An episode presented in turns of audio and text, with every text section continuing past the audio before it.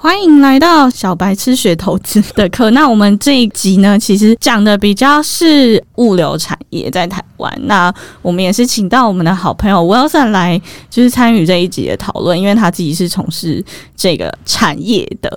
呃，像你自己从事物流业，那想请问你一下，像货代啊、船运业有什么分别？然后报关行有什么？因为它分很细，这样。好，我大概跟大家解释一下。那我其我自己是制作科技平台，那我们的哦我是科技公司啦，那主要是在物流业这方面，在物流链其实是一个非常复杂但是简单的一个一个流程。你想想看，一个柜子好从台湾运到 L A，你中间需要经过卡车、报关行、仓储、港口、船，到美国以后也要同时也要报关、卡车等等。对对。那所以你刚刚讲到货代跟船公司差在哪里呢？其实货代就是帮。船公司就是 ship owner，他有一艘船，然后可以帮你载柜子到另外一边。货代其实就是一个一个代理，他帮你去。打好，打理去整理好这些复杂的一个流程。如果今天叫你说你有一个货从台台北到 L A，你知道你要叫哪一个卡车、报关行、仓储，你要怎么订船吗？你要交什么文件吗？你一定都不知道嘛。对，所以这种他们就会有一种就是货代，这时候货代的价值就在这边，它等于是服务你，帮你 make sure 把物品从 A 运到 B。那报关行其实就是就是报关嘛，因为你货出口进口，你都要跟政府申报嘛。所以他就是帮你申报的，对对对，去帮你去做申报等等的东西。好，那以台湾来说，就是像货代啊、船运或报关行，你觉得有什么讲大公司好了？例如说，我自己知道，可能就是例如说长荣啊，然后万海啊，还有什么？中飞航啊，这种中飞航是飞呃后来呃呃，我大概跟大家讲一下啊，台湾的船公司有上市的就只有三个，就是长隆、阳明跟万海。嗯，那刚好最近是船公司的一个非常旺的一个对，因为疫情下去了嘛，它总得上来。那好，那我可以跟大家花比较。长一点时间，大家去讲这整个流程，为什么这一波疫情，嗯，海运业会这么旺？嗯，那其实我要现在在讲之前，我要跟大家讲，其实海运业不管是货代跟是海运业，都是一个走下坡的一个对市场。对，那其实货代呢，从最早以前，呃，二三十年前，一个柜子可以赚到五六百美金，甚至一千美金，现在大概一百、一百五、两百就了不起了，所以他们的利润越来越薄。那船公司也是一样，如果你们可以去回测到之前的股价，它真是一波比。一波低，就像 S 讲的，高不过高，低又过低。什么叫高不过高，低又？就是它涨上来的时候。它没有过前高，一直是往下走。它那它大概每三年到四年会涨涨一个高的，然后就是还是有一个 cycle 的。那它平常比较一个容易的 cycle 就是一二月、三月是淡季，然后大概七八九是旺季。所以一个很简单的操作就是你淡季的时候，过年的时候，过年以后买，然后七八九十月的时候卖掉，这是一个非常简单的操作。但当然不当然不是那么简单啊。回到那个那个主题，就是今年疫情发生的时候，所有的国家都 lock down。那在船对船公司来讲，他们已经是那么薄利的一个状况下，他们当然很紧张。那现在货又又又没有在运，那他们的 cost 又那么高，所以当时疫情一出来，我们大家想了，完了。海运业一定会再倒一些公司。二零一六年，二零一六年倒了一家全世界第七大的船公司，叫韩进，这是韩国的。他们想说，这次疫情来完蛋，船公司一定要倒，倒几家。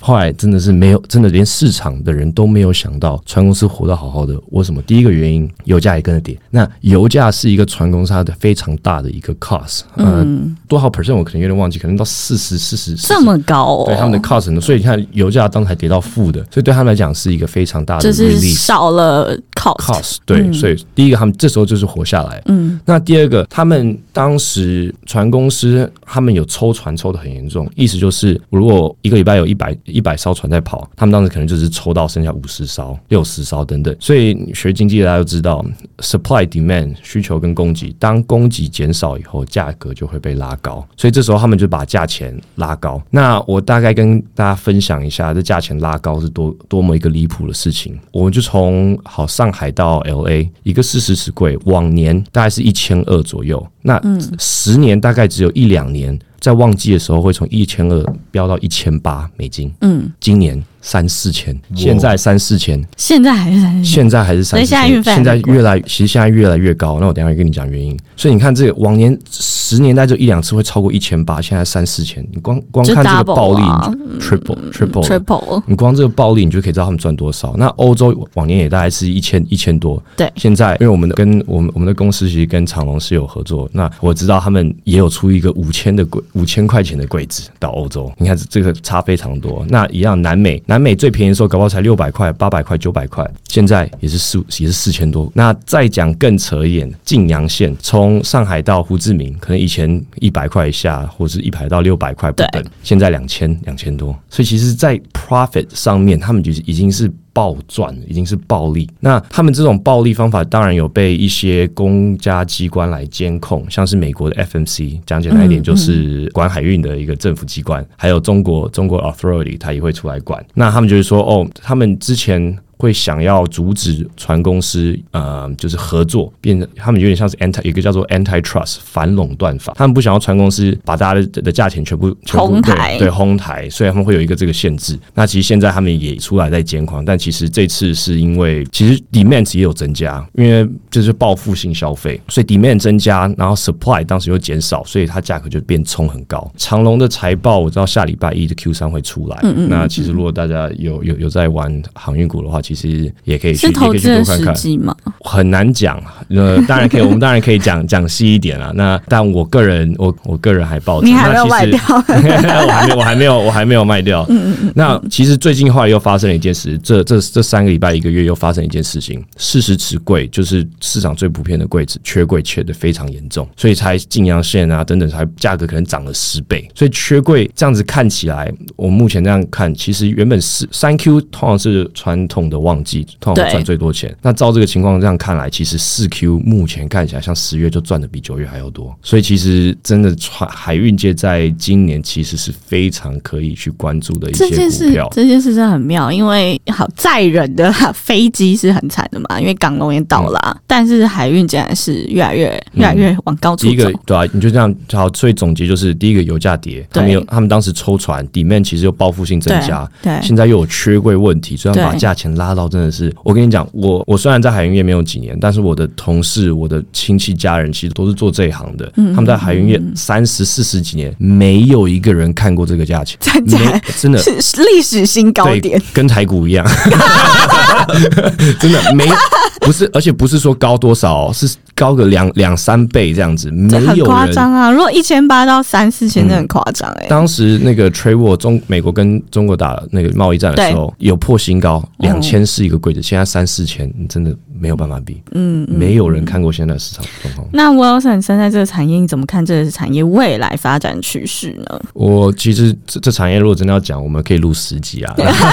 你下一集愿意来，我也愿意继续来录啊。这这这产业这很多可以讲，因为其实就像我刚刚讲的，一个区块链其实有很多不同的 party involve。那我就讲大致上了。船公司的话，我还是主要趋势是没有改啊，你不能因为今年这样子暴利就会改整个趋势。可是它也还在修正啊，就是价钱不可能永远都在这这个水位上了，它还是会修正回来啊、我们我们海运业自己估啦，明年十月以后才会开始慢慢回到回到那个正常的点。其实货代呢比较，我觉得比较惨一点，是一直走下坡。现在尤其像这些船公司开始要伸手到货代的一些领域，以前船公司只负责运货，嗯，他现在意思说他它现在要吃下来，对上下游吃下对，他他现在有这些动作，全世界最大的船公司马士基嗯已经开始在做这些动作了。哦真的、啊嗯，所以我觉得如果整合算是是整合嗯发展，对不对？因为我自己是科技公司嘛，我嗯，新创类型，你们对你们公司会做这种东西吗？就是整合说，包括例如说曝光跟后代的这种呃平台，对不对？其实我们就是在做这件东西。可是这样，其实我觉得对于那种中小型，其实有他们会倒的几率就还蛮高的，因为这样就变价格很透明。对，所以们我觉得货代以前会活下来，就是价格不够透明。但如果价格很透明，大家都会去找最便宜的、啊，反正你的服务都类似，意思是一样的。是是是，对啊，那这是其实我们就是想要做的，我们想要打造一个共同平台，就是可以让这种中小企业也可以直接上我们的平台，去直接去接到或者是 to C，你们会做对 to C 吗？目前我们平台还是 B to B 为主，但将来其实你们有可能会发展到 to C 嘛，对吧？呃还是，将来有可能，不会我们可能会 to C 之前，我们可能会进空运吧，嗯，就是进军空运，然后把所有的不管是卡车、报关行、仓储，或者是欧呃 financing 全部都拼在一起，还有 insurance 等等。嗯，我是一个小公司，然后我要运东西到美国，然后我用你们家平台，我就只需要在你们家平台订卡车，然后订报关的相关费用，然后物流费用，然后到那边的话可能是通关费，然后跟到比如说 L A 仓的费用都可以在你们平台一次完成。嗯哼，然后你们有整合物流跟金流部分，对对对，真的是对于公小型公司或想要出口公司来说，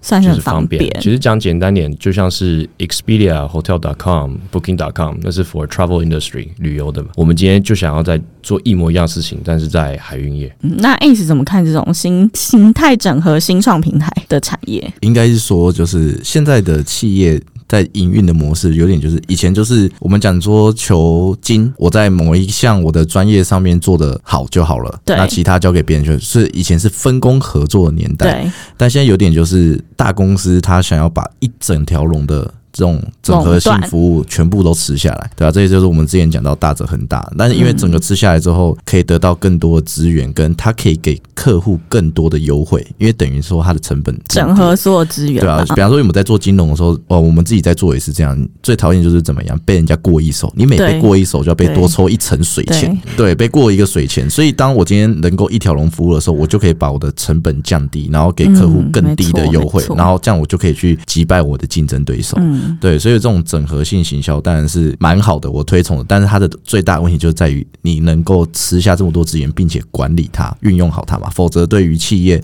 来讲，它的它就会变成是一个变相的负担嘛。对啊，对对对，这要整合的好。是一个双面刃。好的，那这集我们就大概聊到这，然后下一次再请 Wilson 讲其他主题好了，可以吗？愿意吗啊没吗问？题，没问题。好好的，那大家在下集见喽，拜好拜拜拜。